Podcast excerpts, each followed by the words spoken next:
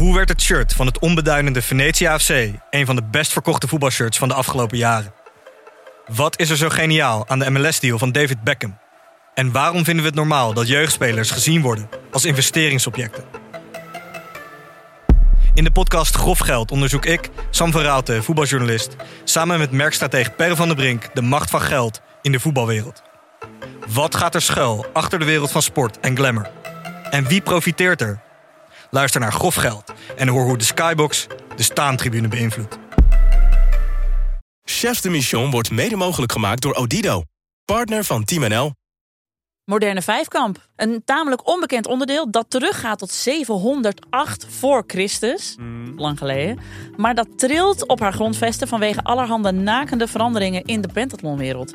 Nou, ik leg je uit hoe je ernaar kunt kijken, hoe je de pentathlon kunt winnen. En wat had Adolf Hitler met dit onderdeel? Kijk, now you've got me interested.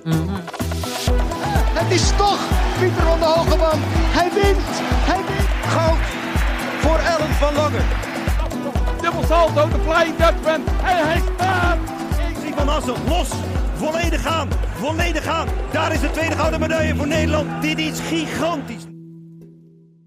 Het is nog 268 dagen tot Parijs en wij zijn ons inmiddels uitstekend aan het voorbereiden op de Olympische Spelen. Met deep dives in het roeien, het turnen, het Amerikaanse Dream Team en het Nederlands 3x3 basketbal. Ja, en na onze aflevering over de lange mannen hadden we vorige week de eer om Bas van der Goor te spreken over dat gouden volleybalteam Ja. van Atlanta in 1996. Zo leuk. Al wat vond jij het leukst? Joh, wat me eh, het meest bijbleef is denk ik die technische uitleg van, eh, van eh, hoe hij Peter Blanchet instrueert welke bal die waar moet geven. En die, die bizarre hoeveelheid cijfercombinaties die voor hem volstrekt vanzelfsprekend was. Maar ik na drie keer terugluisteren nog steeds een beetje moest puzzelen. Van, wat bedoel je dan precies? Ja, precies. Nou, en wat ik ook heel tof eraan vond, is dat is- dat is eigenlijk, ik spreek wel voor mezelf, maar ik denk ook voor jou, waarom we deze podcast zijn begonnen. Omdat je, Mhm. je wil leren hoe je naar een bepaalde sport moet kijken. En je wilt daar meer over weten, zodat je Ja. straks in Parijs kunt zien van, oh, dit Ja. is een 53 of dit is een Een 31. steekje. Precies. Ja. En dat wist ik niet. En nou weet ik het wel. En daar Ja. word ik altijd heel gelukkig van. Ja, en, en eh, on an emotional level vond ik het heel aandoenlijk hoe hij Andrea Gianni, dit is de man die de laatste bal verkeerd sloeg in de finale, nooit had herinnerd aan, die, aan dat moment. Nee. Die zelf ook wel voelde, dit kan wel eens heel pijnlijk zijn. Oh. Echt zoet. Ja, echt zoet. Ja, nee, echt te gek. Was leuk. Luister het terug mensen als je nog niet hebt geluisterd, want eh, je doet jezelf er een groot plezier mee. Wat gaan we deze aflevering eigenlijk doen? Ja, eigenlijk gaan we een cadeautje uitpakken dat ik eigenlijk misschien wat langer had willen bewaren, maar ik kon het niet meer. niet meer Nazi's. bewa- ook, ook. We gaan het hebben over de moderne vijfkamp. Mhm. De pentathlon. Nou, dat is een, een, een onderdeel van de Olympische Spelen wat ik denk het minst bekend is. Ja. Maar wat ongeveer al het langst meegaat. Mhm. Wat we helemaal terug kunnen voeren tot de oude Grieken. Eh, en we gaan dus van de oude Grieken via de naties naar nu. Leuk. Oh, nee, ik heb hier echt heel veel zin in. Yep. Voor het Chefs de Michel Museum eh, volgen we het advies van Bas van der Goor van vorige week. En duiken we dus in de handel en wandel van een andere Olympische legende en een suikerpatiënt, namelijk Sir Steve Redgrave. Winnaar van liefst vijf gouden medailles op vijf opeenvolgende spelen. Eh, van Los Angeles tot en met Sydney in het roeien. Heel tof. Ja, en voordat we dan helemaal aan die pentathlon gaan beginnen en zo, hè, heb ik eerst een cadeautje voor je, Willem. Oh. Ja, want ehm, we hadden het natuurlijk vorige week over Paardje Vindt het. Ja, Dat paardje vindt het van Manege Geuze-eiland. precies. Nou ja, eh, de, de echte site Vindt het is ook een grote fan van mij en van ik ben een grote fan van Vindt het Mhm. en we delen veel. Ehm, en ik was een beetje gaan speuren en toen vond ik iets en toen dacht ik, ja, dit, dit has Willem written all over it. Oh, oh. Ik heb het nog niet gewassen, dus hij ruikt nog naar een Vindt vent. het. Een vent. Even kijken. Oh, wauw. Een Barcelona 92 trui. dit is goed zeg. Oh, wat lief. Dankjewel. Alsjeblieft. Stond dit gewoon op Vinted? Jazeker. krijgen. Jazeker. Nou ja, superleuk. Dankjewel. Die ga ik met heel veel plezier dragen. Goed zo. Dan even terug naar de vorige week. Toen hadden we het over eh, eh, de judoka's. Eh, want er was een, een Grand Slam In Abu Dhabi. in Abu Dhabi. En Jelle Snippen, eh, van de categorie eh, plus eh, 100 kilo uit, eh, uit Enschede komt hij. Die heeft een eh, bronzen medaille gewonnen. Hartstikke goed. En Hilde Jager uit Markelo pakte bij de vrouwen in de klasse tot 70 kilogram ook het brons. Dat is wel de Twentse connectie die we daar hebben. Precies. Ja. En in de categorie tot 81 kilogram reikte Frank de Wit tot de finale, maar die verloor. Dus dat is jammer. Maar hartstikke goed. En dus ja, we hoop voor meer straks. Mhm. In Parijs misschien.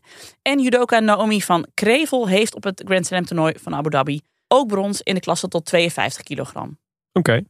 52 vind ik, zo, vind ik altijd zo klein klinken. Ja, dat is heel weinig. Dat is echt. Ja, Ik, de laatste keer dat ik 52 kilo was, ik weet het nog goed. ja. Dat was groep 4.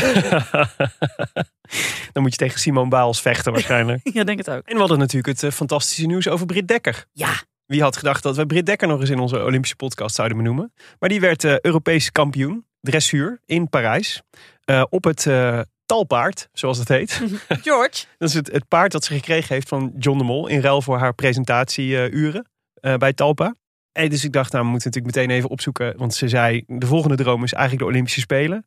Volgend jaar is Parijs, dat gaat ze dus nog niet halen. Maar in 2028, zegt ze, heb je de Olympische Spelen in Los Angeles. En eigenlijk moet ik dan alleen nog maar even een hele goede sponsor vinden. Nou, ik denk dat uh, ome John nog wel eh, dit project nog wel een beetje wil bijspekken. Tuurlijk. Want ze heeft een, nog een goed paard nodig. Ze moet stoppen met tv en dan alleen nog maar gaan rijden tot 2028. En dan geeft ze zichzelf een goede kans. Nou, ik zou dat echt zo fantastisch I'm vinden. here for it. Nou, ik ook. En ik zeg, make it happen mensen. Eh, wij, namens het hele team van Chef de Mission, zeggen we... Brit, please, ga dit doen. Wij scharen ons achter dit project. Ja, wij- Vierkant. Vierkant. Wij steunen dit met alles wat we hebben. En Dat is niet zoveel, maar we doen het toch. Het is een begin. Ja, Precies. precies. En we hadden het eh, over Jeffrey Hoogland. Die, eh, ja, dit is een beetje jammer, want dat is pas vanavond. Ja. Want niet verder vertellen, we nemen dit op dinsdag op. en dinsdagavond gaat hij pas rijden. Dus na vanavond weten of hij het wereldrecord heeft gehad. Maar ik heb er het volste vertrouwen in. Ik ook. Ja. Jeffrey Ja. Hoogland heeft het eh, wereldrecord op de kilometer verbeterd. We Ja. callen hem gewoon. Van harte gefeliciteerd, Jeffrey. Nee, dat moet je weer niet callen, want dan jinx je het weer. Dan hebben we allemaal Engelse termen achter elkaar ik, gebruikt. Maar, ik, ik call hem gewoon. ah ja, Ja. Nou. Succes, Jeffrey, vanaf hier. Toch wel. Ja. De moderne vijfkamp. Vertel me er alles over. Ja, dan moeten we beginnen bij de originele pentathlon. Want die staat al op het programma sinds 708 voor Christus. Oké, Ja, dat is een tijdje al. precies. Dat waren dus de, de oude Olympische Spelen, zoals ze bij de oude Grieken eh, werden eh, uitgevoerd. Toen was de moderne pentathlon discuswerpen, verspringen, wel met een beperkte aanloop en twee halters in de hand. Dus Oh. eigenlijk zeg maar alsof je met twee koffertjes over een... eh, Douanepoortje springt. zo, dat wilde ik zeggen. Een OV-poortje. Ja, zo, hup, spring. Dat. Eh, speerwerpen. Iets dat heette dan dromos, maar dat was gewoon 192 meter eh, lopen. Want dromos was een, de droom Ah. stadion rond. De droom rond, ja. Precies.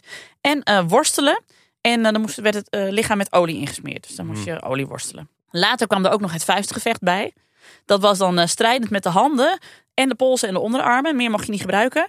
En die had je- men dan ingepakt met koper, waarop dan soms lood of ijzer was vastgemaakt. Dus dan kon iemand flink mee Zo, ja. rammen. Komt aan. En op het hoofd had je dan een bronzen muts. Eh, die gevechten waren onbeperkt qua duur en werden ook niet onderbroken. dus dat was echt, als iemand zei, ik Slijtageslag. Oké, kan niet meer, dan was het klaar.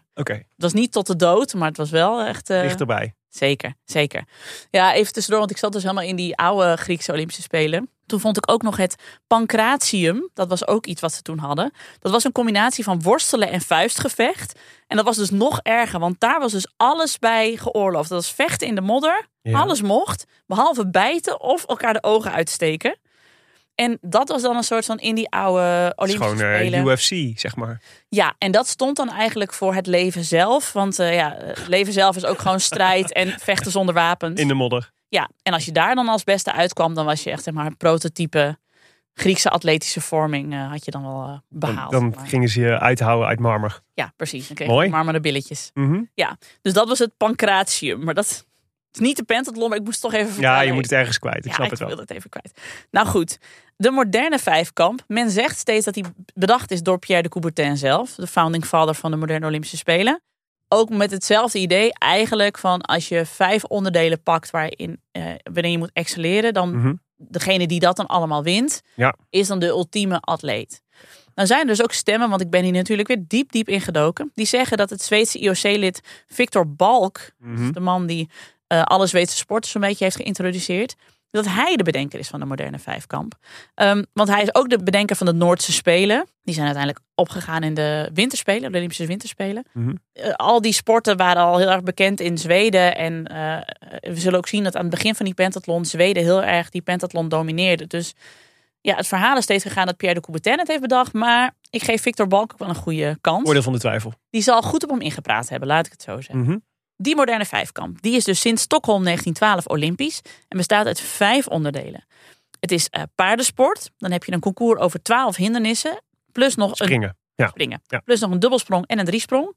Met een maximale hoogte van 1,20 meter. Je hebt schermen met een degen. Je hebt hardlopen. Je moet vier keer 800 meter eh crosslopen. Schieten. Een luchtdrukpistool.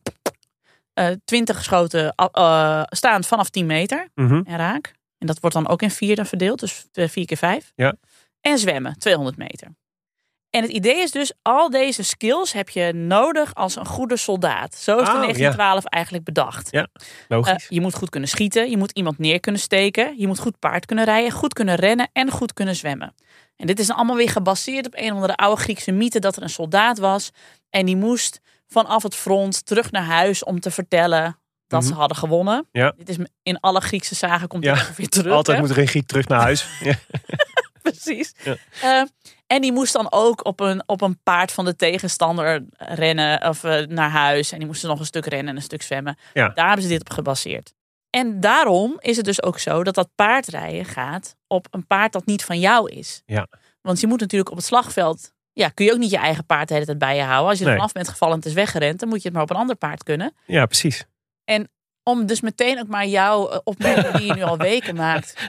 Over dat ik een slecht ontkrachtig. paard mee zou nemen. Ja, jij Als had, tactiek. Je had een cunning plan. Hè? Mhm. Als jij een moderne vijfkamper zou zijn geweest, dan had je een slecht paard meegenomen. Want inderdaad, Vindt, vindt het staat al in de trailer. want inderdaad, je krijgt gewoon een, een, een paard toebedeeld. Ja, kan je uit de droom helpen. Je hoeft niet je eigen paard mee te nemen naar de moderne vijfkamp. oké. Je krijgt een paard van de organisatie. Oké. Dus je kunt geen slecht paard inbrengen. Mhm. Dat wilde ik meteen even ontkrachten, zodat jij nu inderdaad de manege kunt bellen dat dit hele verhaal niet doorgaat. Ehm, voorheen was het een vijfdaags event. Daar hebben ze in 1984 een vierdaags event van gemaakt, want ze vonden het allemaal wel heel lang duren.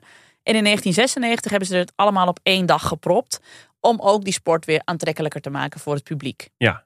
Want het is natuurlijk nogal een raadselachtige sport voor mensen die niet in de pentathlon zitten. En op de wereld zitten er best wel veel mensen niet helemaal in de pentathlon. Laat het zo zeggen. Nee. En dan is het gewoon heel veel sporten door elkaar. Hoe loopt die puntentelling? Wat is dit? Als je dat ook nog over vijf dagen smeert. Ja, Ja. die aandachtspannen heeft echt helemaal niemand. Nee, want dan wordt het gewoon een slap aftreksel van elk individueel onderdeel. Namelijk zwemmen, maar dan slechter dan dat je gezien hebt. Precies. Paardrijden, maar dan slechter dan je gezien hebt. Ja. Ja. ja. Dan kunnen we net zo goed meedoen. Ja, precies. Dus eh eh, dat hebben ze eendaags event van gemaakt. En ze hebben ook wat dingen gecombineerd. Daar Mhm. we het zo over hebben. Eh, waardoor het wat aantrekkelijker wordt om naar te kijken. Pas vanaf 2000 mogen de vrouwen ook meedoen. Mhm. Maar ja, misschien ligt het aan mij dat ik het gewoon heel kort vind. Het is natuurlijk alweer 23 jaar. Maar Ja. Pas dit millennium. ja, Ja. mogen de vrouwen ook meedoen. Mhm. Hoe zit het nou met die onderdelen en die puntentelling? Want uiteindelijk komt er natuurlijk een winnaar uit de bus. Maar hoe, Ja. hoe, hoe gaat dat? Mhm. Ik probeer dit zo duidelijk mogelijk uit te leggen. We beginnen met schermen. Op dag 1 schermt iedereen één wedstrijd tegen elkaar. Als jij 70% van je wedstrijden wint, Ja. heb je 1000 punten. Heb je meer wedstrijden gewonnen, meer punten. En hoe meer, dat hangt dan af van het aantal deelnemers. Ja. Meer wedstrijden je hebt gewonnen. Minder wedstrijden gewonnen, krijg je minder dan die 1000 punten. Mhm. Dat hangt ook weer af van het aantal deelnemers. Eh, je moet elkaar wel binnen een minuut raken, anders heb je allebei verloren. Dus je moet binnen een minuut. Het gaat om één prik. Eén, één prik is genoeg, Ja. binnen een minuut. Mhm. Dus dat is best Kun je heel efficiënt schermen. Precies, het is echt zo prik, klaar, volgende, prik, klaar, go. En zo moet je ze allemaal langs. Mhm. En zo krijg je een aantal punten. Tweede dag, tweede ronde bij het schermen. Want dat is wel op twee dagen, moet Ja. ik erbij zeggen. Heb je de wedstrijden, die zijn ineens 45 seconden lang, nog korter. En daar hebben ze een heel leuk systeem. Want ze beginnen met de laatst geplaatste tegen de één na laatste geplaatste. Ja.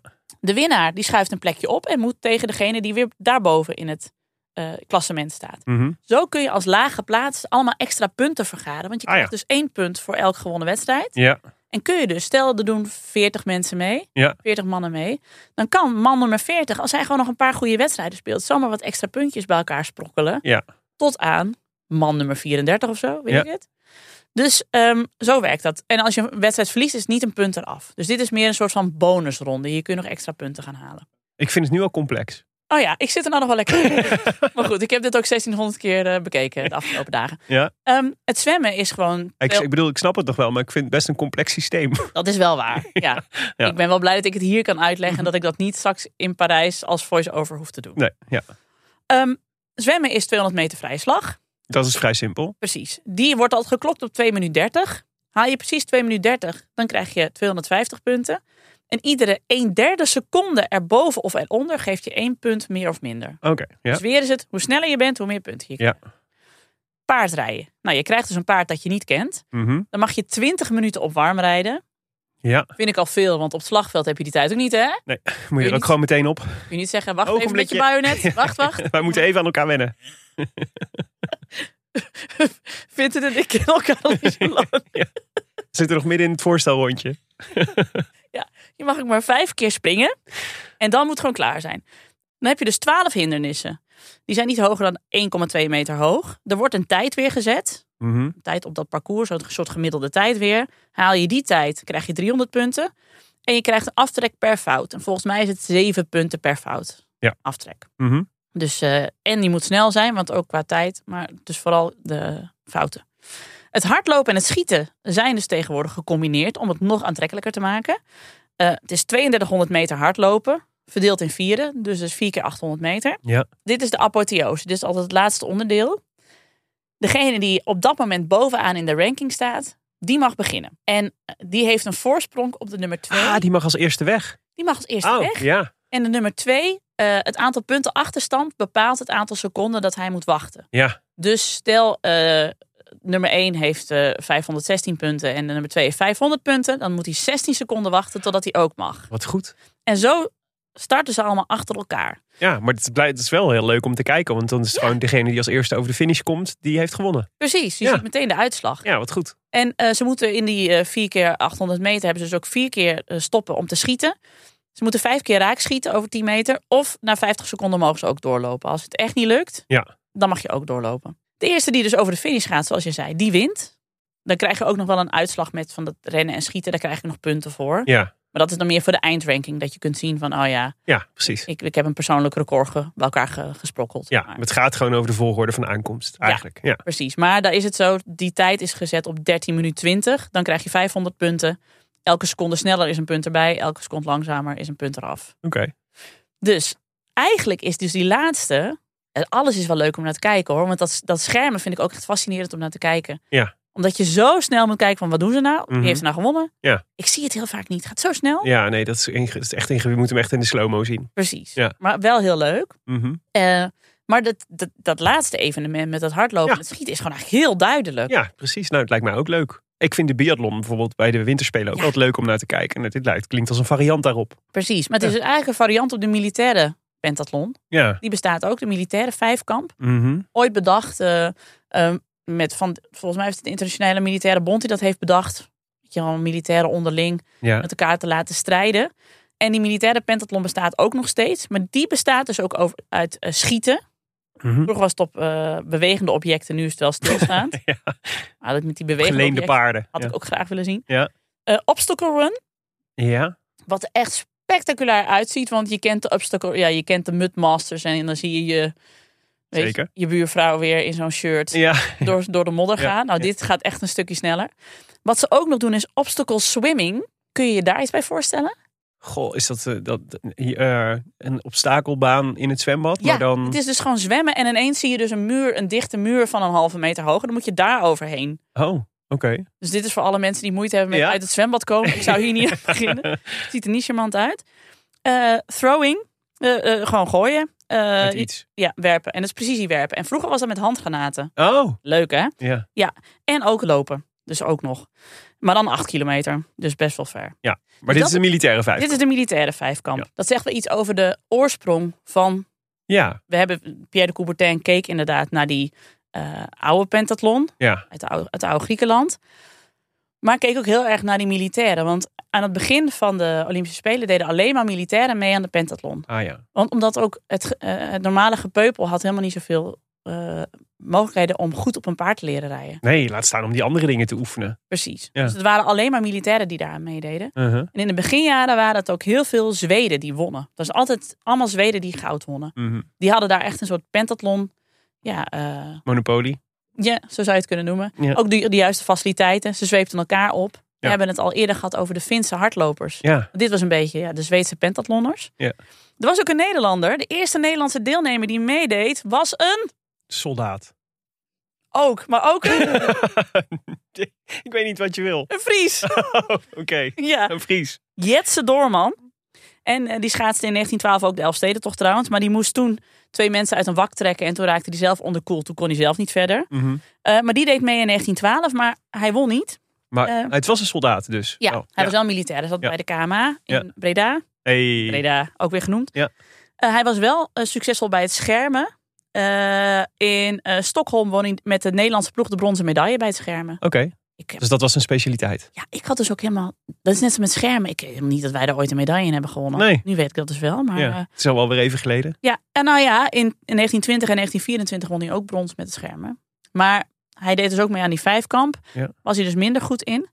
Maar nu een fun fact voor de mensen die hier vanuit alle geschiedenis zijn komen aanwandelen. Ja. Eh, die Jetse Doorman was een volle neef van Karel Doorman. Ah, De schout bij nacht. ja. Die eh, eh, bij de, omgekomen is bij de slag om de Javazee. Bekend van de SS Karel Doorman. Precies. Mhm. Ja, er zijn heel veel boternamen vernoemd. En bekend van de uitspraak: Ik val aan, volg mij. Mooi. In de slag van de Javazee. Dat was dus zijn volle neef. Want het was natuurlijk ook een militair. Zo'n militaire familie. Kennen elkaar allemaal. Ja. Precies. In ehm, München 1972 deden ook nog een paar mannen mee aan de pentathlon. Het was een team. Jan Bekkenk, Rob Vonk en Henk Krediet. Maar die werden- deden mee aan de landenwedstrijd en werden achttiende. Oké. Dus dat is niet echt dat je zegt... eh, Ja. Dus we hebben niet echt een traditie als het gaat over moderne vijfkamp in Nederland. nee, helemaal niet. Hmm. Nee. Jammer. Ja, ik weet niet waar dat eh, aan ligt. Zijn wij gewoon niet zulke goede soldaten? Is dat het? Eh, dat zou wel kunnen, maar we hebben dus wel daaraan meegedaan. En we, ja. We zijn natuurlijk niet echt een, een leidend militair land geweest hè? Nee. in al die jaren. Nee. We waren meer een beetje volgend. We werden gemobiliseerd en dan trokken we de wapens weer in. Ja. Dat is toch een beetje... Alleen in Indonesië hebben we... Ja, ik wou zeggen, na die periode na Indonesië moeten we toch eh, goed gescoord kunnen hebben, zou je zeggen. Veel getrainde jongens. Ja, maar die waren allemaal getraumatiseerd. Dat is zo. Nou goed, waar ik het met jou over wil hebben. Want ik had al gezegd, we gaan het over nazi's Yes. hebben. Hè? Ja. We gaan het hebben over Gotthard Hendrik en Duitsland en al- de pentathlon. Dan zit je meteen in de natiehoek. Ja, als je Gotthard heet, dan weet je het wel. Ja. Hoe zat het nou? Die Zweden hadden natuurlijk echt, wat jij zegt, het monopolie op die pentathlon. Mhm. Ehm, in de jaren 30 kwam natuurlijk het fascisme op in Europa. Hm. En in 1932 waren de Olympische Spelen van Los Angeles. En Italië, toen al onder leiding van Mussolini, scoorde daar hartstikke goed.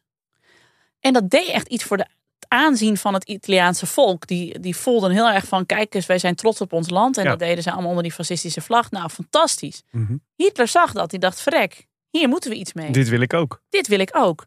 Ehm, zij zouden eigenlijk, Duitsland zou, Berlijn zou in 1916 al de Olympische Spelen krijgen. Maar ja, toen ging je dus door de Eerste Wereldoorlog niet door. Mhm. 36 zou het natuurlijk wel zover zijn. En toen bedacht dus eigenlijk Adolf Hitler met zijn getrouwen, we moeten vol inzetten op die sport. Ja. De nazi's bedachten zelfs een, een hele propagandaafdeling die alleen maar gericht was op sport. Mhm. Ik bedoel, de, heel, heel de nazi-partij was een en al propaganda, maar ze maakten dus een aparte afdeling voor sport. Ja. En de pentathlon had hun bijzondere aandacht. Want ja, dat kwam natuurlijk. Die pentathlon, dat waren alleen maar militairen die daaraan meededen. Ja. En het hele idee was dus, dat doen de beste militairen aan mee. Ehm, de, de allerbeste militair wint daar. Ja, Dus dat, zijn, Ja. dus dat is ook het allerbeste leger. het heeft veel waar de naties lekker op gaan. Zeker. Ja. Dat is het beste leger van dat land, want daar zit hij bij. En dat zal dus ook wel het beste volk zijn. Mhm. Die kunnen zich het beste redden. Dus hij had helemaal bedacht, Hitler, van we moeten in 36 op die Olympische Spelen in Berlijn, moeten wij goed zijn in de pentathlon. Dan moeten we gewoon gaan winnen. Ja. Dat straalt op ons af. Maar dan moesten ze wel eerst die Duitsers lekker maken voor de pentathlon. Want ook in Duitsland had er helemaal niemand daar ooit van gehoord. Mhm. Niemand boeide die hele pentathlon een zak. Dus ze gingen echt al in de kranten allemaal uitleg geven over nou, wat ik net heb, heb gedaan met die hele puntentelling en hoe moet je er naar kijken. Ja. Waren ook bepaalde kranten gewoon in, in handen van de naties. En daar waren ze alleen maar ook eh, pentathlon verhalen aan het pushen echt. Waar dat in andere landen, ze hebben allemaal, eh, weet je, internationaal onderzoekers allemaal kranten bekeken in heel Ja. Europa van hoe wordt er in die jaren over pentathlon geschreven? Nou, amper. In Duitse kranten, hele lappen. En ze hadden dan het, eh, het idee van we pushen dat helemaal op één, ja, de, eigenlijk de militaire academie, de sportafdeling van de militaire academie in Duitsland, Ja. op de Herensportschule Woensdorf. Daar kwamen al die goede pentatleten bij elkaar. Het is En- papendal van de naties. Precies, Ja. ja. Deze is lekker hoor. Heel goed. En dat was dus echt het idee van sport is ook, ja, weet je, is ook een soort maker van Ubermenschen. Ja. En dat was natuurlijk die hele Spelen in 36 waren daarop geënt om te laten zien van kijk eens hoe sterk Ja. en gezond wij allemaal zijn. Ja, Levi. Leni Riefenstahl. Dat gevoel. Precies. Ja. Pentathlon sporter als de ultieme sporter. Mhm. Ehm, dat pentathlon principe sprak de naties natuurlijk heel erg aan, wat jij net ook al zei. En sowieso past het hele idee van de Olympische Spelen heel goed bij de naties. Nu wil ik niet zeg maar de link leggen van de Olympische Spelen is, een, het is natuurlijk geen natie-idee. Mhm. Maar dat idee van winnaars en verliezen, eh, helden en slemielen, Ja. strakke lijven, gezonde mensen die allemaal strijden voor hun land. Ja. Ja. Dus tegen, tussen 1933 en 1936 vol de aandacht op de pentathlon. Ze hadden drie Duitsers die kans maakten. Eh Hendrik, eh, Herman Lemp en Herbert Bramveld. En in de internationale wedstrijden in de jaren voor 36 hadden ze al een internationale wedstrijd in Boedapest en eentje in Stockholm. Naderden ze die Zweden al wel. En toen, die Zweden hadden ook wel door van dit worden geduchte concurrenten. Mhm. Toen was het de Olympische Spelen in Berlijn. Nou, Hitler kwam de hele dag kijken bij het zwemmen. En die heeft daar wel veel gekeken op de Olympische Spelen. Ja. Maar een hele dag bij het, een hele dag spenderen aan het pentathlon vind ik best wel heftig. Want Mhm. er waren wel meer sporten. Ja. En hij heeft dus het helemaal laten uitleggen, het zwemmen en zo. Hij was helemaal aan het meejuichen, eh, schreven de kranten. Uiteindelijk, na die vijf onderdelen, won onze Gotthard Hendrik ook de pentathlon. Ja. Van al die Zweden. Nou, de hele propagandamachine barstte los. Alle kranten schreven hoe groot Hendrik was. Meters aandacht voor hem. Voor een sport waar ze vier jaar daarvoor nog nooit van hadden gehoord. Ja. Er werd ook helemaal zo, ja, eigenlijk geframed. Dat Hendrik had gewonnen omdat hij natuurlijk de aller, allerbeste was. En die anderen waren natuurlijk allemaal gewoon sukkels. Ja. Maar voor de andere Duitsers hadden ze dan wel weer een goede reden waarom die dan niet hadden gewonnen. Want bijvoorbeeld die Lemp, die was pas 21. Dus die had als militair nog weinig kunnen trainen. Ja. Dus daar was Zijn tijd komt nog wel. Precies. Ja. Maar die anderen waren natuurlijk allemaal sukkels. Nou, Hendrik had goud gewonnen. Er zijn prachtige foto's van, dat, eh, van het ereschafot. Eh er werd een Amerikaan werd tweede en een Italiaan werd derde. Ja. Dus ik zal de foto wel op Instagram zetten. Het is een vrolijk zootje. Die Amerikaan steekt er raar bij af bij die twee fascisten. Mhm. Hitler groetje erbij natuurlijk. Uiteraard. Ehm, dat was natuurlijk ook nog zo, omdat er alleen maar militairen aan de pentathlon meededen, Mhm. liepen die buiten het sportveld allemaal in hun uniform. Ja. Dat vond Hitler ook fantastisch. Het was natuurlijk één groot rangen- en standenfestijn en Ja. mannen in gewichtige pakken. Dus dat ziet er ook echt, eh, ja, Hm. heel Hitler-friendly uit. Laat ik het zo zeggen. Hendrik werd daarna, na die gouden medaille, meteen bevorderd tot kapitein. Duitsland won daarna nooit meer de pentathlon. Ze mochten natuurlijk na de Tweede Wereldoorlog een paar edities niet meedoen aan de Olympische Spelen. Nee, Ze zijn daarna ook nooit meer goed geworden. nee. Maar goed, we hebben het leger ook wel een beetje afgeknepen in Duitsland. In de jaren daarna. En er waren ook niet zo heel veel mannen meer over Nee. die nog zich konden richten op de pentathlon. Ze waren al lang blij dat ze zo'n huis boven hun hoofd hadden. Eh, een dak bedoel ik. Die Hendrik die vocht uiteindelijk trouwens ook nog in de Spaanse burgeroorlog. En eh, die werd eh, commandant in operatie Bodemplatte. Oh. Dat was op 1 januari 1945. Toen hebben de Duitsers verschillende aanvallen geplaatst op vliegvelden in Nederland, in België en in Luxemburg. Ja. Om daarmee de geallieerden te verzwakken en zo het Ardennenoffensief Oh, een kontje te geven. oké. Is echt niet goed gegaan. Ja. De, de, de, de Duitsers hebben daar volgens mij meer verliezen geleden dan de geallieerden. Eh, omdat, ja, dit is een beetje alle geschiedenis fun fact, maar ik wil het toch even vertellen. Mhm. Ze hadden de Duitsers op de grond, dus de afweer hadden ze niet verteld dat ze die aanval gingen doen. Dus die afweer heeft op eigen vliegtuigen Ah, ja. Dat is nooit handig. Ging hartstikke goed. Ja. Eh, hij heeft En je hebt ook niet zoveel aan je schermkunsten. Als eh, niks. in zo'n operatie. Nee, nee, Nee. misschien als je met je eh, vliegtuigje nog ergens neerstort en je moet zwemmen. Mhm. Zou fijn zijn, maar anders niet. Nou ja, Hendrik, Hendrik heeft de, de oorlog wel overleefd. Daarna werd hij vertegenwoordiger bij Daimler-Benz. Leuk. Ja. Schummel diesels. Noem het maar. Hè? Ja.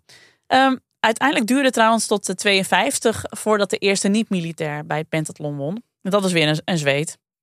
Natuurlijk. Dus daarna hebben eigenlijk de Zweden... nature is healing. Nou ja, jij zegt dat, maar dat is natuurlijk eigenlijk wel zo. Ze hebben dus vier jaar lang hebben die Duitsers alles op alles gezet om die pentathlon te winnen. Ja. Als een soort van ja, posterboy voor de nazi-ideologie. Ja. In de verhalen om hem heen, hè, om, die, eh, eh, om die winnaar heen, hebben ze helemaal niet zoveel benadrukt dat het een Ariër was. Maar het was ook een beeld, zegt meer dan duizend woorden. En je zag gewoon een totaal gespierde blonde man. Mhm. Dat is wel een gek kapsel. Maar goed, we hadden er meer in die tijd. Klopt. Ehm, dus ze hebben vier jaar lang alles op alles gezet om dat voor elkaar te krijgen. En daarna donderde dus dat hele pentathlon systeem van de Duitsers ook Ja. weer als een plumpudding. Samen met het elkaar. nazi-rijk. Eigenlijk wel. En ik vind het wel enerzijds ook lullig voor de, de pentathlon aanhangers hier in Nederland dat ik dit verhaal eruit pik. Mhm. Maar het was zo overduidelijk toen ik de, de ranglijsten ging kijken. Ging kijken van wie hebben er nou goud gewonnen in al die jaren. En zitten daar nog goede verhalen tussen. Dat je dus letterlijk ziet staan. Zweden, Zweden, Zweden, Zweden, Zweden, Zweden. Duitsland. Zweden, Zweden, Zweden, Zweden. En dan komt een keer een Hongaar. Ja. Dat je denkt, ja, hier moet iets mee zijn. Wat is hier aan de hand? Mhm. En dat is dus die hele sportpropagandamachine van de Duitsers. Fascinerend. Ja. Heel fascinerend.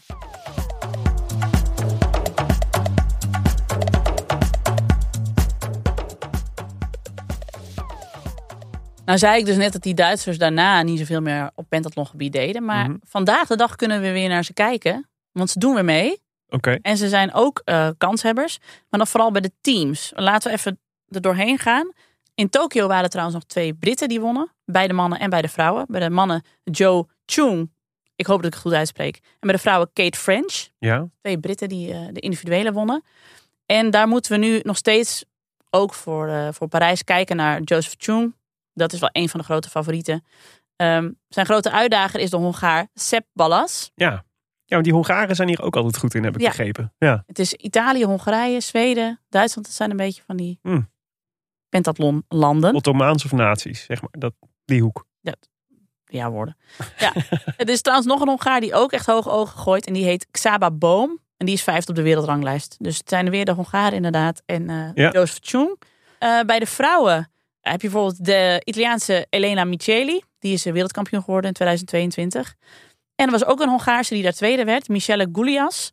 En de Turkse Ilke Özyüksel. Dus dat zijn de mensen waar we in Parijs op moeten letten. Oké. Geen Nederlanders. Nee, geen Nederlanders. Ehm, we hebben in de afgelopen jaren twee Nederlanders gehad die op internationaal niveau meededen. Ja. Ehm, die hebben allebei nooit de Olympische Spelen gehaald. Maar dat komt ook, ja, dat was een enorme soap. Ook omdat de, de Pentathlonbond in Nederland bestaat niet meer. Mhm. Die kon zelfstandig niet bestaan. Eh, het is overgegaan als onderdeel van de Schietbond. Ja. Maar de contacten tussen de Schietbond en Kelvin Hilgehold, wat een jongen was die nou ja, bijvoorbeeld kans maakte om naar Londen 2012 te gaan, Ja. die waren niet al te best. En op een gegeven moment is Kelvin ook bij de bond weggegaan. Eh, toen dachten ze bij de bond dat hij was gestopt. Toen hadden ze hem geen licentie meer gegeven. Toen kon hij niet aan de Olympische Spelen Oh, meedoen of aan het WK meedoen, omdat hij geen licentie had. Maar hij dacht dat hij die wel had. En toen was dat een enorm moddergooi in de pers Mm. over wie dat nou verkeerd had gedaan. Ja. Nu weet ik toevallig, Kelvin zijn zus was een tijd mijn huisgenoot in Utrecht. Ik heb Ik veel zat wel te wachten op deze link. deze uitgenodigd. Ja, en ik weet nog uit die tijd, want dit was dan voor 2012, denk ik. Ja, ja, ja. Dat, dat het altijd lastig was voor hem om sponsors te krijgen. Het, Ja, joh.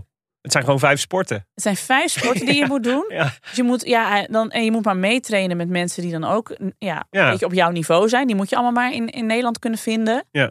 Eh, je hebt geen status van NRC, NSF. Nee. Je moet het allemaal zelf doen. Ja. voor een sport waar ja, je kunt dus wel, jij kunt eh, met Johnny Wonder, jouw eh, campagnebureau, kun je, zou je in principe sponsor kunnen worden van een pentatleet. Maar niemand gaat dat ooit zien. Nee. Want er is nog nooit een seconde pentathlon zo'n beetje op de NOS geweest. Nee, nee, ja, nee, het is niet voor niks dat mensen altijd zo verbaasd zijn als je ze vertelt over de moderne vijfkamp. Mhm, eh, dat dat al een, heel lang een onderdeel is op de Olympische Spelen, wat je ook gewoon kunt kijken. precies. Ja. Dan had je nog Anne Bavelaar, een vrouw, en die eh, was meervoudig Nederlands kampioene. Mhm. Die is inmiddels gestopt. Ja. Die kreeg kinderen en is daarna niet meer gestopt. Zo, zo gaat dat. Zo gaan die. Ja, maar het is wel ingewikkeld, ja. Want waar zou je dan... Je moet bijna wel een soort militaire infrastructuur in je land hebben... om al die vijf disciplines te kunnen trainen. Want ik snap inderdaad... eh, Kijk, stel, je, je kunt ze niet laten aansluiten bij de hippies eh, sportbond. Want zo goed zijn ze niet in paardrijden. In vergelijking met Mm. mensen die gewoon eh, paardrijden als enige onderdeel hebben, Ja. zeg maar. Britt Dekker, ja. Ja, nou ja, precies. Dat geldt ook voor hardlopen, geldt ook voor schieten. Je bent, allemaal, je bent in alles een beetje goed, maar niet Ja. goed genoeg om de nationale selectie te halen. ja. Dus waar laat je dan... Ja, het lijkt me heel complex. Ja, ik heb een jaar lang eh taal- en cultuurstudies gestudeerd in Utrecht. Ja, Geen algemene letteren. Dan ging je ook allemaal vakken volgen. Bij alle eh, studies van de letterfaculteit was je ook altijd degene, de sukkel achterin, die niet mee kon komen. Omdat je dan dacht, ja, oh, hebben jullie het al gehad? Ik wist dit nog niet. Ja. Dat is een beetje de, dat was een beetje de algemene let- letterkunde als de universitaire variant van de moderne vijf. Ja. Ja, het, het, het is allemaal gewoon net niet. Maar je moet dus eigenlijk, als je goed wilt zijn in pentathlon, of je moet dus een heel, Ja. op Paampadal, een heel pentathlon facilitair systeem optuigen. Ja, ze moeten het echt omarmen als land. Van we willen hier heel goed in worden. Precies, we moeten echt eh, die Adolf Hitler-achtige goal hebben van... nou gaan we dat doen ook. Misschien zijn dat niet exact de woorden die je dan moet kiezen. Maar Nee, misschien, moet ik niet you zo do gaan, you. misschien moet ik niet zo gaan pitchen bij Pieter van de Hogeband. Mhm. Maar Ja, ik, heb, ik heb een idee. Hear me out. Zo werkt het niet. Eh, of je moet dus inderdaad die pentathlonners met alle sporten mee laten doen. Ja, Maar dat is dus ook qua infrastructuur en qua tijd gewoon toch niet te doen. nee. Ja, en ze zien je aankomen ook als je dan 2,5 minuten over de 800 meter loopt. Nee, ik bedoel, daar kom je toch niet mee. eh, die, die, Ja, maar dat is met schieten, hè? Ja, goed. Ja, maar goed. Is ook- Laat die, laat die hardlopers er maar tussendoor even schieten, praten dan verder. Ja, Nee, maar het is natuurlijk wel, ik bedoel, je loopt allemaal dezelfde atletiekbaan. Dat zou nog prima kunnen. ja, ja. Maar, maar dat, is, dat is logistiek bijna niet te doen. God jeetje. Ik, wij, ik kan me herinneren dat wij ooit een gesprek hadden over de triathlon. Als dat dat al ingewikkeld is. Drie onderdelen waar je dan eh, allemaal op moet trainen. Maar dit zijn er dan gewoon vijf. Komen er nog twee bij? Ja. Ja. Nou, je kunt het dus ook in teamverband doen trouwens. Daar zijn de Duitsers dus weer goed in. Ja, Bij de vrouwen en bij de mannen. En daar moet je ook vooral letten op Frankrijk bij de mannen. En, de, bij, en Hongarije Ja. natuurlijk. En ook bij de vrouwen ook kijken naar Hongarije en kijken naar Engeland. Dus schrijf die maar gewoon op. ja. Nou, ik ga in ieder geval in me een groot eh, cirkeltje zetten om de finale dag van de, eh, van de moderne vijfkamp. Met die veldloop met, eh, met eh, schieten. Dat lijkt me wel echt heel erg leuk. Ja. En het is ook een historische Olympische Spelen. Want dit is de laatste Olympische Spelen dat ze er bij paardrijden. Oh ja. Er is een grote verandering opkomst binnen de pentathlonwereld. Ja. Bij de vorige Olympische Spelen is er een enorme rel geweest met een Duitse vrouw die bij het paardrijden, nou, die lag meters voor op al haar concurrentes. Die kreeg toen een paard toegewezen en dat paard weigerde. en zij raakte zo in paniek. Oh, ik weet dit nog, ja. Mensen, als je dit, nou dit moet je Zij even ging dat paard slaan, toch? Zij ging dat paard slaan en haar Ja. coach stond naast haar en die zei: Je moet hem slaan. En ze met vuisten en met Slecht advies. en met de, met de zweep. En het paard raakte in paniek. En die vrouw alleen maar janken. Ja. En toen hebben ze dus gezegd, ook allemaal dierenbeschermingsbonden en zo hebben gezegd, dit kan toch niet? Dit moesten ze misschien maar niet meer doen. Dit slaat ook nergens op. Nee. Het is natuurlijk ook heel raar om gewoon maar een paard onder je te krijgen en succes ermee. Ja. Ik heb ook al verhalen gelezen van internationale toernooien waar dan paarden waren geregeld die helemaal niet sterk genoeg waren om dit aan te kunnen. Ja. Dan moet je daarop rijden. Dat kan niet. Ja. Dus ze willen na eh, Parijs gaan ze de pentathlon aanpassen. Uh-huh. Waarschijnlijk gaan ze, geïnspireerd door de militaire pentathlon, de paardrijden vervangen door een obstacle run. Oh ja. Ja. Maar er is veel gemor vanuit de internationale pentathlonwereld. Die zeggen, Ja. ja. maar zonder paarden is er geen echte pentathlon meer. En we, we morren aan het, eh, aan het originele concept van Pierre de Coubertin. Ja. En Of ja, die zweet. ja, precies. En dit was nou één incident. En, mhm. Ja. Ja. Maar ik denk wel dat je door de obstacle run erin te zetten... in plaats van het paardrijden... maak je het wel veel toegankelijker voor atleten die eraan willen beginnen. Want obstacle run is makkelijker te trainen dan En paardrijden. je hoeft geen paard te kopen. Dat scheelt ontzettend. Ja, weet ik sinds Vincent dat het prijzig kan zijn. zit inmiddels in de paardenprijs. En we weten ook allemaal sinds Jeroen Dubbeldam. Het is niet goedkoop. Nee. Nee, dat. En je maakt het ook weer sneller en attractiever. Want Ja. ik denk dat een obstacle run om naar te kijken, Mhm. misschien, maar misschien de persoonlijke voorkeur, Mhm. Nog attractiever is dan, dan springen met paarden. En dat, Ja. dat verdwijnt natuurlijk ook niet van de Olympische Spelen. Dat kun je alsnog zien. Nee, ja, precies. Je Ja. trekt ook de pentathlon vanuit het oude Griekenland ook weer gewoon een beetje naar die 21ste eeuw. Ja, maar ik snap wel dat, dat je dan, als je een, een, eh, een moderne vijfkamper bent, die zijn hele leven al traint op die vijf onderdelen, waarvan paardrijden me en paardenspringen me toch niet het makkelijkste onderdeel lijkt, zeg maar. Mhm. Om, dat is niet iets wat je from scratch doet. Nee. Eh, dat dan, ik bedoel, het is wel alsof ze in één keer je sport radicaal veranderen. 20% van de sport wordt gewoon compleet anders. Ja. Ja, en dan moet je in één keer heel goed worden in obstacle run. Ja, het is een beetje zo. Maar jij was aan het trainen voor die, voor die marathon. Dat eh, de Amsterdam Marathon had gezegd: Oké, een week van tevoren of zo. Ja. Van, nou ja, dus we hebben ook nog een stukje zwemmen ertussen gedaan. Want we kregen het parcours helemaal rond. En dat jij dan ineens dat zou moeten doen. Ja, het regende heel hard, dus het leek er al een beetje op. Maar ja, nee, zeker. En we ook, Ja, dus je krijgt eigenlijk, maar dan betekent dus ook dat je waarschijnlijk allemaal in één keer allemaal andere sporters krijgt. ja, Want het is niet gezegd dat, eh hoe heet die, Jozef Chung eh, eh, en ook- in één keer goed is in obstacle run. nee, precies. Ja. We hebben ook even contact gehad met Anne Bavelaar. Dus Mhm. de eh, oud-pentatleet. En die zei ook van...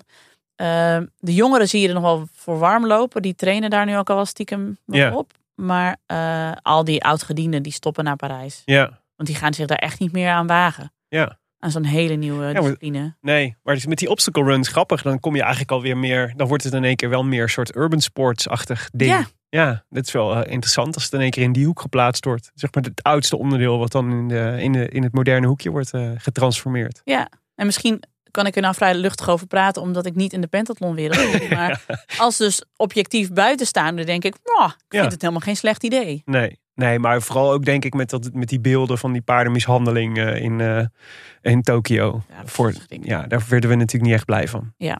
Maar goed, kijk dus naar Parijs en de pentathlon, want het is de laatste keer dat je hem in deze vorm ziet.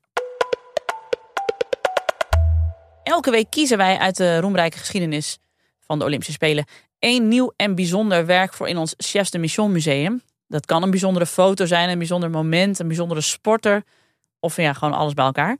Ehm, deze week, Willem, wat gaan we doen? Ja, we gaan deze week, eh, ga ik het hebben over Sir Steve Redgrave. Eh, naast eh, door Bas van der Goor vorige week ook al eens eerder getipt door luisteraar Jasper Leeman. Eh, Stephen Geoffrey Redgrave, zo heet die officieel. Of eigenlijk Sir Stephen Geoffrey Redgrave, sinds eh, 2001. Die werd in eh, 1962 geboren in Marlow. Dat is een heel vrij stadje aan de Theems. En wat doe je aan de Theems, Nienke de Jong, als je je verveelt? Ja, ga je in de boot zitten? Dan ga je in een boot zitten, precies. Nou, we hadden het al eerder over Nico Rinks en Ronald Florijn natuurlijk in een eerdere aflevering. Redgrave is echt een generatiegenoot van eh, Rinks en Florijn. Ehm, en wat fascinerend is aan zijn carrière is vooral de duur en het succes. Ehm, hij, staat, hij heeft liefst 20 jaar aan de top van het eh, internationale roeien gestaan. Tussen zijn 19 en zijn 38 heeft hij ongeveer alles gewonnen wat er te winnen viel. En hij is echt de onbetwiste aanvoerder van de renaissance van het Britse roeien. Eh, want hij werd dus vijf keer Olympisch kampioen. En daarnaast ook nog eh, negen keer wereldkampioen. En ik denk dat je het verhaal van Sir Steve Redgrave heel mooi kunt vertellen aan de hand van drie heel betekenisvolle partnerschappen in zijn leven. Eh, de eerste met Andy Holmes, de tweede met Matthew Pinsent, allebei twee, eh, twee eh, roeiers. En de derde met Sir Sebastian Coe, een Oh. atleet op de 800 en de 1500 meter. Die had je niet verwacht, hè? Nee, nee, nee. Probeer je altijd een beetje te verrassen. Ja, ik heb meteen weer positieve ENBR. Ja. Ja. Dat noemen, ja. Precies. En ik denk, ik en misschien wel wij, zouden Groot-Brittannië denk ik toch ook vrij snel karakteriseren als het roeiland bij uitstek. Toch? Met die, eh, die regatta van Oxford en Cambridge Ja. en zo. En dit is een beetje... eh, Het is een hele lange geschiedenis, een rijke historie, veel respect voor het roeien. Ja. Precies, nou dat dacht ik dus ook. Maar een belangrijke context, dus bij de eerste Olympische Spelen van Redgrave, eh 1984 in, in Los Angeles, had Groot-Brittannië dus sinds 1948, de Spelen van Londen, geen enkel roeigoud meer gewonnen. Oeh. Ehm, en ja, dat is natuurlijk echt eh, dit is bizar, toch? Bullocks. Zo lang voor zo'n, ja, absolute bullocks, ja. Eh, maar ze hadden geluk, want naast een hele talentvolle generatie werd 1984 geboycott eh, door het eh, toenmalig Oostblok. Eh, en dat bood eigenlijk een kans, die talentvolle generatie plus een heleboel echt favoriete boten die niet kwamen, om dat hele sombere record eindelijk eens te verbeteren.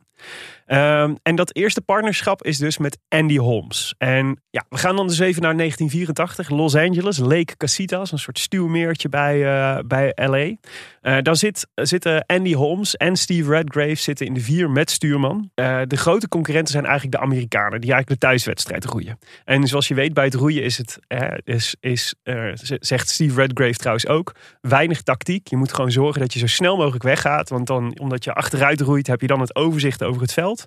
En weet je hoe, je, eh, nou, hoe hard je moet gaan om, Mhm. om voor te blijven. Nou, dat mislukt dus voor de Britten. De Amerikanen gaan hun kop. Maar in die laatste 250 meter komt de Britse boot met Redgrave en Andy Holmes. eh, dus in één keer voor het eerst op voorsprong. En eh, komen als eerste over de finish. En dan is er dat allereerste beeld. Wat eigenlijk de komende 20 jaar gaat domineren. Namelijk van een Britse ploeg die dubbel gebogen, strontmisselijk van de uitputting en de pijn eh, in hun boot ligt. Maar zegen heeft gevierd. Eh, en dus met Steve Redgrave aan boord. Die zijn eerste gouden medaille wint. De eerste van vijf. En dan was hij, toen was hij 22 of zo, toch? Uit mijn hoofd. Ja, ja. ja. Zeker. En dat was, zegt die Andy Holmes, 20 jaar later, eh, voor hem echt het moment waarop het Britse roeien eindelijk zijn zaakjes op orde kreeg. Na 1948 het eerste moment dat ze dachten, het klopt weer. Ehm, die vier hebben natuurlijk, eh, dat is natuurlijk een waanzinnig succes dat ze daar goud winnen. Eh, maar gaan toch al snel uit elkaar. En die, die Andy Holmes, die ja, die denkt eigenlijk, eh, ik, ik vond die vier hartstikke leuk. Ik, ga, ik, eh, ik heb goud gewonnen, het is goed zo. Mhm. Eh, maar die wordt dan door Steve Redgrave uitgenodigd om samen een hapje te gaan eten. een, een half jaar later in een viezig restaurant in Putney, zeggen, ze, zeggen ze zelf. En daar bespreekt Redgrave met hem het idee van, hey, moeten wij niet, zullen we niet met z'n tweeën verder gaan, samen gaan? Nou, die, die Holmes is in eerste instantie een beetje af, afhoudend. Besluit dan toch, nou, we kunnen het wel een keer gaan proberen. Kunnen we, een keer, eh, kunnen we wel een keer samen gaan roeien. En hij zei, ja, toen het water opging, voelde ik meteen dat het waanzinnig klikte met eh, Redgrave. Ehm, en dan begint dus de succesperiode van Holmes en Redgrave. Dus die winnen op de Commonwealth Games. Dat is van het, eh, het, het Britse Empire. best, ja. Precies, winnen ze eh, goud in de dubbel 2. maar maakt ze ook al nog deel uit van de, van de vier met stuurman die daar ook goud wint. Eh, ze eh, winnen vervolgens de wereldkampioenschappen. Zijn een grote favoriet voor het goud in Seoul. Winnen die ook makkelijker. Eh, Holmes zegt zelf dat hij veel bevredigender was dan de eerste gouden medaille. Omdat daar wel in Seoul de hele wereld meedeed. Oh ja. Uh, maar opnieuw valt dat team eigenlijk uh, uh, vrij snel uit elkaar. Redgrave en Holmes die liggen elkaar wel, maar het zijn, niet, zijn een beetje botsende karakters. Dus zij denken nog vier jaar, daar ga ik niet aan beginnen.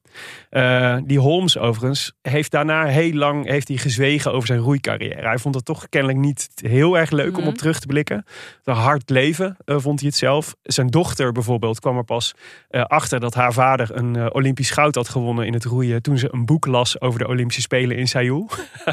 Jemig, je zie je ineens je eigen, de naam van je eigen vader ja, staan. Ja, echt ja, fascinerend. Uh, en het is ook met Andy Holmes niet goed afgelopen. In 2010 kreeg hij de ziekte van Waal.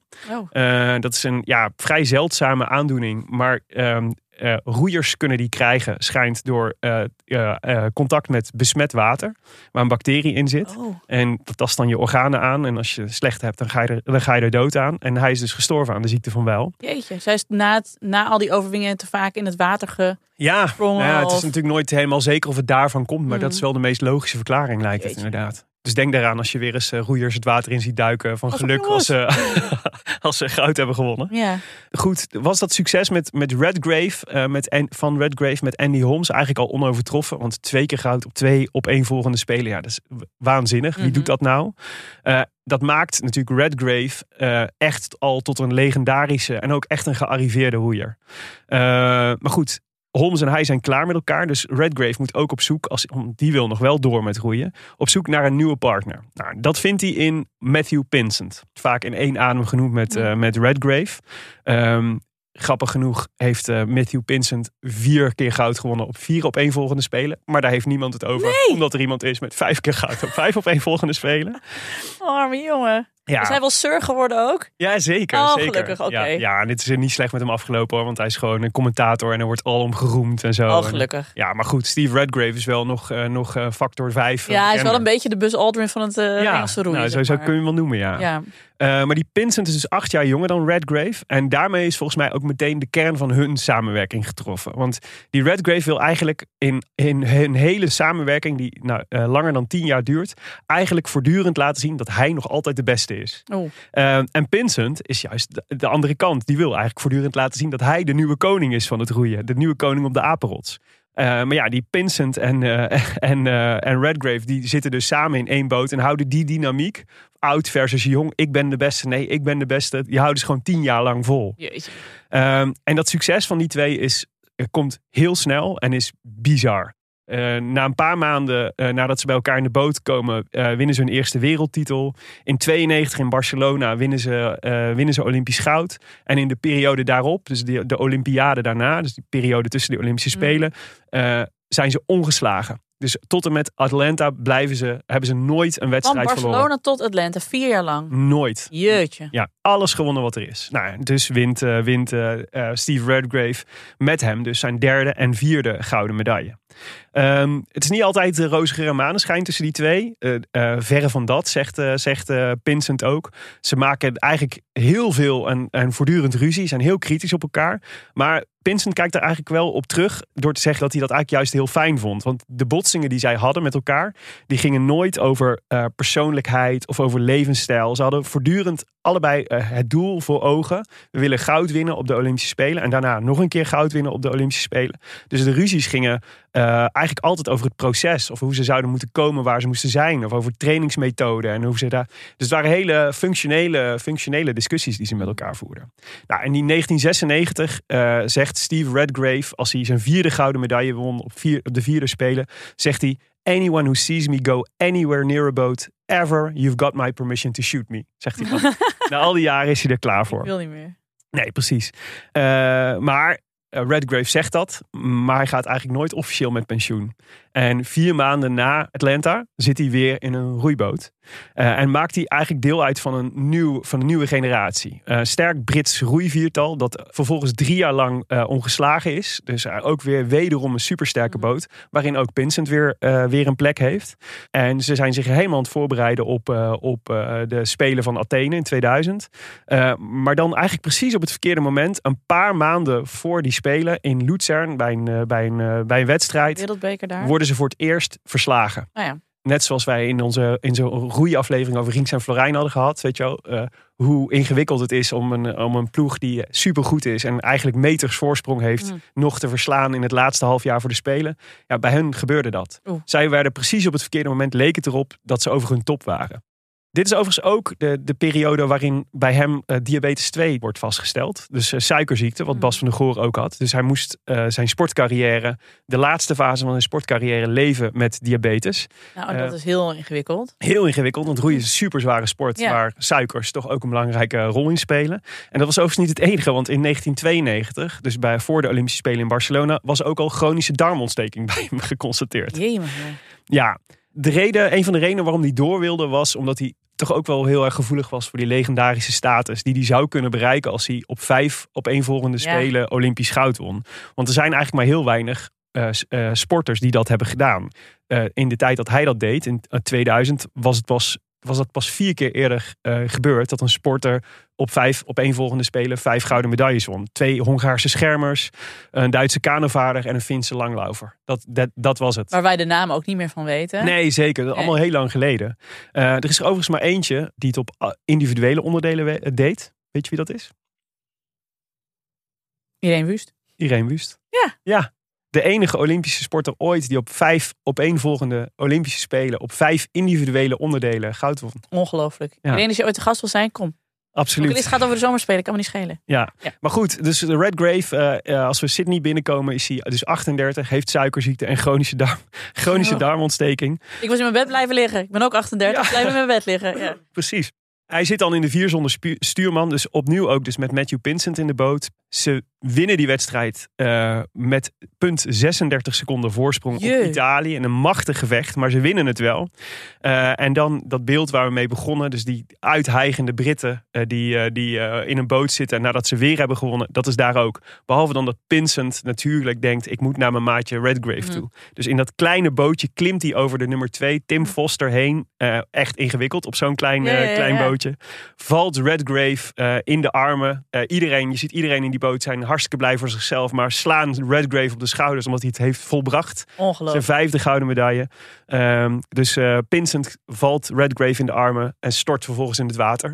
Ik hoop dat hij even, Pas op. even heeft Ondicht. laten ontsmetten. Ja. En Redgrave wint dus voor de, voor, de, voor de vijfde keer goud. Ondanks zijn gezondheid en een van de zwaarste sporten ter wereld. Met eh, enkele riem op stuur en op bakboord. Ehm, ook nog in het skulroeien eh, won. Eh, dus met twee riemen. Mhm. Dat won met en zonder stuurman. Het enige wat hij nooit gewonnen heeft is in de, in de skif. Ja. Wat En in, de, en in de acht. ja, in de acht ook niet. Nee, maar dan wel in de vier, zeg ja, maar. precies. Maar dus dat hij nooit in die skiff heeft gewonnen, vond hij eigenlijk nog best balen. Want verder had hij het eigenlijk helemaal wel uitgespeeld, dat hele roeien. Maar goed, was dus echt iemand die ehm roeide met de riemen die hij had. Nou, zeker. Eh, en in 2000 wordt hij dus voor al zijn prestaties geridderd. En is het dus voortaan Sir Steve Redgrave. Maar we zijn er nog niet, want ik zei Sebastian Coe. Ja, ik zat te wachten. Wat doet Sebastian Coe hier nog bij dan? Want zijn eh, roeicarrière eindigt. Eh, maar rond zijn stoppen in 2000 begint er iets anders te spelen. Namelijk het bid voor Londen 2012. Oh, ja, natuurlijk. Groot-Brittannië heeft dan eh, op dat moment drie keer geprobeerd om de Olympische Spelen binnen te halen. Ze bepalen dan eigenlijk, ja, we moeten, als we dit echt willen, dan moeten we voor Londen gaan. Dat is eigenlijk de enige stad die kans maakt bij het Internationaal Olympisch Comité. Als er een heleboel andere grote wereldsteden meedoen, dan kunnen wij niet aankomen met, eh, met Birmingham of Nee, Manchester. Dan moet het gewoon Londen zijn. Nou, en eigenlijk de drie drijvende krachten achter dit bid worden eh, Sebastian Coe, Sir Steve Redgrave en Tony Blair. Oh ja. Sebastian Coe was zelf een atleet, hè? Olympisch kampioen in Moskou en Los Angeles op de 1500 meter. Daarna ging hij de, werd hij sportbestuurder en politicus, prominente Tory. Uh, en hij werd op een gegeven moment werd hij voorzitter van, het, van de commissie die uh, de Olympische Spelen naar Londen moest, moest halen. En hij wordt dan ondersteund door een aantal uh, Britse Olympiërs die dat, die dat bid meer kracht moeten bijzetten. Ja, en de taak van Steve Redgrave, hij moet eigenlijk Tony Blair overtuigen dat de Britse uh, regering haar volle gewicht gaat zetten achter dat bid. Zij zijn eigenlijk nog best wel twijfelachtig tot op dat moment. Maar Redgrave kent Blair uh, en geeft op een gegeven moment een persconferentie waarin hij Blair persoonlijk aanspreekt. Hij heeft het dan over onze bemanning voor Londen 2012 is momenteel één man te licht, zegt Redgrave. De man die we aan boord nodig hebben, met zijn volle gewicht ingaat, is de premier, Tony Blair. Uh, en we hebben zijn sportminister nodig om ons vanaf het jaagpad aanmoedigingen toe te schreeuwen. Mooi. Met resultaat. Want op uh, 17 juni 2005 gaat, zegt Tony Blair uh, dat de regering zich volledig gaat inzetten voor de Britse kandidatuur. Voor de Olympische en de Paralympische Spelen van 2012. Uh, dat hij met, ook met een Londense delegatie naar Singapore reist. Waar de uiteindelijke stemming gaat zijn voor de, voor de Spelen. Om zo te laten zien dat, er, dat de Britse regering 100% steun geeft aan dit bid. De grote concurrent is Parijs. En eigenlijk de grote favoriet. Jacques Chirac, de premier was van, van Frankrijk. Ja. Uh, die kwam eigenlijk heel eventjes invliegen om, om zijn steun te betuigen. In tegenstelling tot Tony Blair, die gewoon dagenlang in Singapore is geweest om te lobbyen bij alle IOC-leden die je kende. Nou, het fijn is als je premier van uh, Engeland bent, dan willen Ja. mensen over het algemeen ook wel met je luisteren. Die uh, Redgrave zegt, ja, ik vond het fantastisch om te zien wat voor, uh, wat voor groot politicus die Tony Blair is. En hoe die, hoe die gewoon één op één al die IOC-leden overtuigde. En het, wordt dus, het is dus een succes. En Londen verslaat de absolute favoriet Parijs met 54 tegen 50 stemmen op de allerlaatste uh, ballot. Uh, en op 27 juni 2012 is dus de openingsceremonie van Londen. Ik denk de mooiste die ik ooit heb gezien. Ja, Die Ja. was te gek Ja, die- met Spice Girls en, uh, en Mr. Bean en The Ja, Queen en, de James, James Bond. En dat dan de Queen toch aan zo'n aan zo'n eh, parachute naar beneden kwam. Dat was fantastisch, ja. Ja, nee, die was, die was echt geweldig. Uh, en dan zien we op een gegeven moment het beeld dat David Beckham komt aanvaren op een speedboot over de Theems met de, de, de Olympische vlam in zijn handen. Die speedboot legt dan aan bij de steiger naast het Olympisch Stadion. En wie staat er op die steiger? Steve Redgrave. Die mag de fakkel in ontvangst nemen van David Beckham. Loopt over de brug, rent richting het Olympisch Stadion. Uh, komt het Olympisch Stadion binnen, geeft de fakkel door aan zeven jonge sporters. Want dat was de, de, de portée van het bid Mm. van Londen. We willen de jonge generatie inspireren. Dus niet, een grote, niet hun grootste Olympische held die het vuur mag aansteken, maar juist de volgende generatie. En zij ontsteken het Olympisch vuur. En zo is de cirkel rond Oh, Steve Redgrave. Prachtig. Mooi hè? Sir Steve Redgrave. Nou, een hele goeie voor in ons eh, Chefs de Mission museum. En dat kun je vinden op Instagram. Daar heet het Chefs de Mission. En heb je nou suggesties? Volg ons daar dan vooral en stuur ons even een berichtje via Instagram. Want dan bouwen we samen aan een hele vette collectie. Nienke, ik zag jou op, uh, je op Instagram verbazen over het logo van Parijs 2024. Jij, Ja. dacht, uh, uh, jij dacht een vlam te zien, maar toen wees iemand erop dat het een, een chagrijnige Parisienne was. Ja, er was een, een, een, grappig uh, bedoeld tweetje dat iemand zei van ik weet dat dit een vlam moet voorstellen, maar het lijkt ook gewoon een, een Parisienne met een bob. Ja, En dan zo'n zo'n Parisienne die dan het, het leven van een man echt totaal verschrikkelijk gaat maken, zeg maar. zo'n medogeloze Française. ja. En toen wees iemand ons er ook op, Jantine Oosterhof, die zei: Het is volgens de organisatie een combinatie van een gouden medaille en een vlam. En uh, het beeld van Marianne. Marianne is natuurlijk de, de het symbool van Frankrijk. Hè? Van Frankrijk, inderdaad. Dus uh, het is toch ook inderdaad een, uh, een vrouw met een bob. Je mag hem erin zien. Ja. Maar dus ook die vlam. Ja, ja, want het was dus wel precies wel de bedoeling om er ook een vrouwengezicht in te Ja. zien. Want voor het eerst hebben we in Parijs uh, evenveel vrouwelijke als mannelijke deelnemers. En het was de meest uh, gemengde onderdelen ooit. Ja, en het is dus zo, dat leerde ik nu dus ook, dat in uh, Parijs 1900 deed het voor het eerst vrouwen mee aan de Olympische Spelen. Dus dat vieren ze ook. Ze zijn weer terug in Parijs en dit is toch wel Hmm. de, de stad van de Olympische Spelen voor de vrouwen. Ja, nou, ik vind het wel een vet logo. Ik ook. Wat kijken we komende week? Ja, het is het EK Judo in Montpellier. Leuk. Uh, dat kun je gewoon bij NOS Sport kijken. Is van 3 tot en met 5 november. Ja. Dikke aanrader. En de Marathon van New York. Ja, Zondag eh, 5 november, dus aankomende zondag. Voor de, deze opname had ik het even met onze, onze eigen chef de mission Maaike. Ja, Had ik het over een marathon. En toen zei ik, ja, we kunnen het wel op de agenda zetten van... de- het is de marathon van New York. Maar we, de luisteraar kan er inmiddels wel van uitgaan dat als er een marathon is... ja, Zet maar gewoon aan. Ja altijd Kijk, leuk. Wij doen het altijd. Kijk maar gewoon. Ja, Sowieso fijn. Dus net als met schaatsen. mhm, Als het al op is, zet het op. precies. Heerlijk. Willem, wat gaan we volgende week doen in Chefs de Mission? Ja, eh, volgende week dacht ik er weer eens in mijn oude stiel eh, te duiken. Oeh. Ja, namelijk eh, ooit maakte ik de Rode Lantaarn, podcast over wielrennen. Daar kennen wij elkaar ook van, hè? eigenlijk over wielrennen kijken, daar kennen we elkaar zeker van. Ja. Dus ik dacht, we gaan, we gaan weer eens, we kruipen weer eens de fiets op. De Olympisch wielrenner, Henny Kuiper in 72, Casartelli in Barcelona Oh, 92. Eh, en vooral ook, let op Vlaamse luisteraars, want dat is toch mijn favoriete Olympische koers ooit. De gouden Greg van Avermaat in eh, Rio 2016. Oh, heel lekker. Ja, Voor het Chefs de Mission Museum ga ik dan een heel stuk terug in de tijd. Dan doe ik zwemmer Rie Mastenbroek. ah, mooi. Nou, hartstikke leuk. Dit was aflevering 9 van eh, Chef de Mission. Gepresenteerd door jouw Chef de Mission Nienke de Jong en Willem Dudok. Deze podcast is een productie van Dag en Nacht Media en Podimo. En de redactie is in handen van Maaike van Leeuwen en Jip van Meel. Ja, en wil je nou reageren op deze show? Bijvoorbeeld met eh, lekkere tips? Volg dan eh, Willem, volg mij en volg het Chefs de Mission Museum via het Chefs de Mission op Instagram. Net als Anne Luiten, die twee weken geleden de marathonlimiet liep in Amsterdam. Zij wel. Ja, zie je wel. Ja. Bij deze benoemd tot volger van de week. Ja, als je wederom eh, met plezier geluisterd hebt naar Chef de Mission, dan eh, wordt het misschien wel eens tijd om je te abonneren op de feed. Of sterretjes te geven op Spotify of eh, iTunes. Want dat helpt meer mensen om Chef de Mission te ontdekken. En dat is ook leuk voor jou, want dan gooit bij iedereen de zin richting Parijs. Zeker. Met de hartelijke Olympische groetjes van uw Chefs de Mission. En tot de volgende week. Tot volgende week.